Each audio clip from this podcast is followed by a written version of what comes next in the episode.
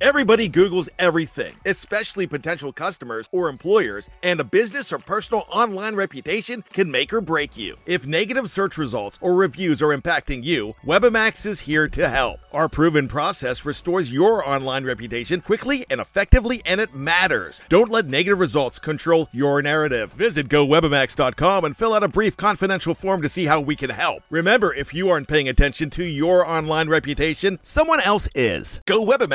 GoWebamax.com. Before history is written, it's played.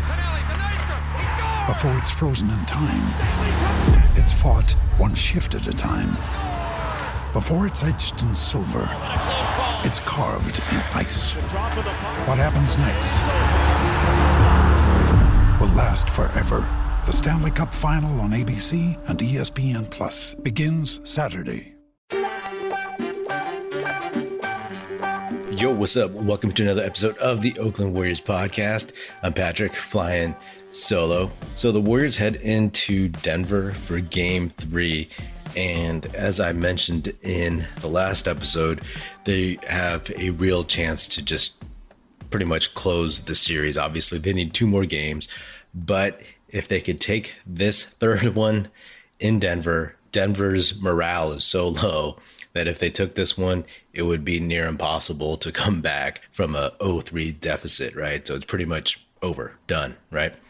And if I'm Steph, if I'm Draymond, if I'm Klay, and if Andre Iguodala plays, if I'm any of those guys, any of those vets, if I'm Steve Kerr, whomever else that's been there before, you want to shut this down.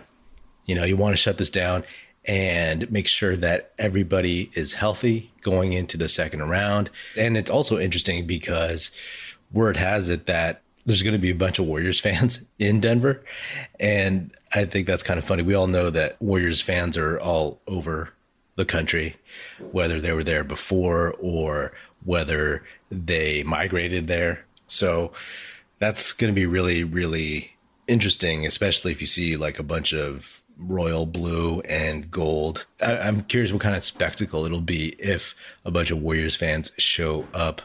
But one thing I wanted to talk about, and this is something that I was thinking about pretty much all season, is that, you know, the Warriors and Steve Kerr have always kind of talked about the San Antonio Spurs and their longevity and how they've kind of bridged eras, right? They had the David Robinson era and then the Tim Duncan era, and then that was supported by Manu Ginobili and Tony Parker, and then Kawhi Leonard showed up, and then you know unceremoniously left for weird reasons that no one actually has ever known. But the Warriors have wanted to build that, and they always draw analogies, as I'm sure you've heard, that Steph Curry is kind of like Tim Duncan, and to me, it's been like Klay is the Manu Ginobili, and Draymond Green is actually the Tony Parker to me. As weird as that might sound, because a lot of times he runs point. But Steph is obviously Tim Duncan because he is the singular, unique superstar that runs that team, that drives the culture, that drives everything, their system, etc., etc. And then Klay, I've talked about this before too, is like he's that two guard, just like Manu in those clutch moments. But you know, you could spend some time like crisscrossing and who's who, uh, whether or not Draymond is more the Manu Ginobili type, or if Klay is more like the Tony Parker type. It's a little bit different because obviously those positions don't translate directly. But to me, I'll put Draymond with Tony Parker if that makes sense. But beyond that, they've been looking for who their Kawhi Leonard is, right? And to me, it's pretty clear that right now it looks like it's Jordan Poole. He is that bridge player who's going to take the dynasty era into this next era. And it's interesting to me because I say it's Jordan Poole because obviously he's playing well right now in the postseason, just like Kawhi did in 2014. But also because Kawhi was very similar to Tim Duncan in his quietness in the way he just went methodically about his game without the showmanship, without being loud, boisterous, raucous, whatever. So, so it made sense that he almost imitated Tim Duncan in a way.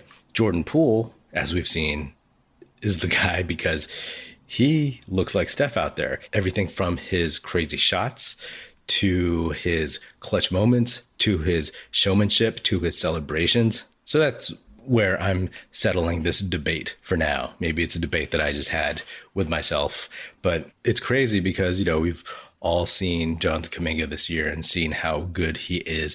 And those similarities to Kawhi have been called out. It was called out before when he was in the G League. It was called out, like I mentioned it in a podcast episode right after I saw the first G League game, how much he reminded me of Kawhi. And then all this season, people have talked about it. Steve Kerr, people in the media, etc. So technically, you kind of have like a actual Kawhi type player in general, but in terms of like moving the culture and in terms of somebody that embodies that figure that embodies the culture, which is Steph to Jordan Poole, that makes a little bit more sense to me. That being said, the fact that you have Jordan Poole and then you also have Jonathan Kuminga, right? Let's not forget how freaking awesome that guy is. And it would be just a huge run of good luck if we had only Jonathan Kuminga. But we have Poole, we have Kuminga, we have Wiseman if he's healthy, and we have Moses Moody, who will be a very, very solid, solid player. That's nuts.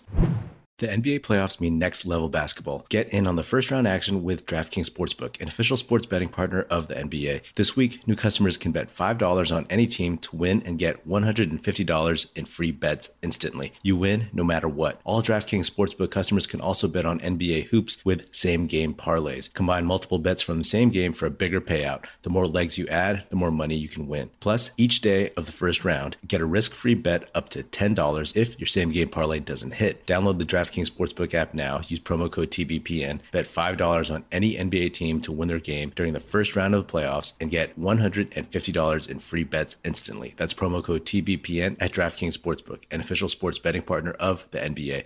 Minimum age and eligibility restrictions apply. See show notes for details. You know, and I've said in earlier episodes during the season that I think the Warriors are going to be better next season. I mean, it's pretty obvious, barring some kind of catastrophic injury to someone else again. But if you have the core guys, Steph, Klay, Draymond, relatively healthy next year, and then you have Kuminga making a bit of a leap, you have Jordan Poole continuing to improve, you have Wiseman get healthy, and you have Moody improve. I mean, if you call out those seven guys, that's pretty impressive, right? As long as the old dudes don't fall off a cliff, they'll be better next year. And I've said this before, and I think it's probably going to be true with the Warriors having to pay Jordan Poole, and then also with Andrew Wiggins' contract next season coming off the books. You know, I wouldn't be surprised. I think they probably will try to move Andrew Wiggins regardless, open up some space because you have Jonathan Kuminga waiting in the wings. And so this lineup that we've been seeing in the first two games of the Denver series, the one with no nickname, whatever, just the new death lineup, I'll call it. The real, real, real version of that is next season when you see Steph, Poole, Klay, Jonathan Kuminga, and Draymond Green, right? And that's when things get really, really fun next year.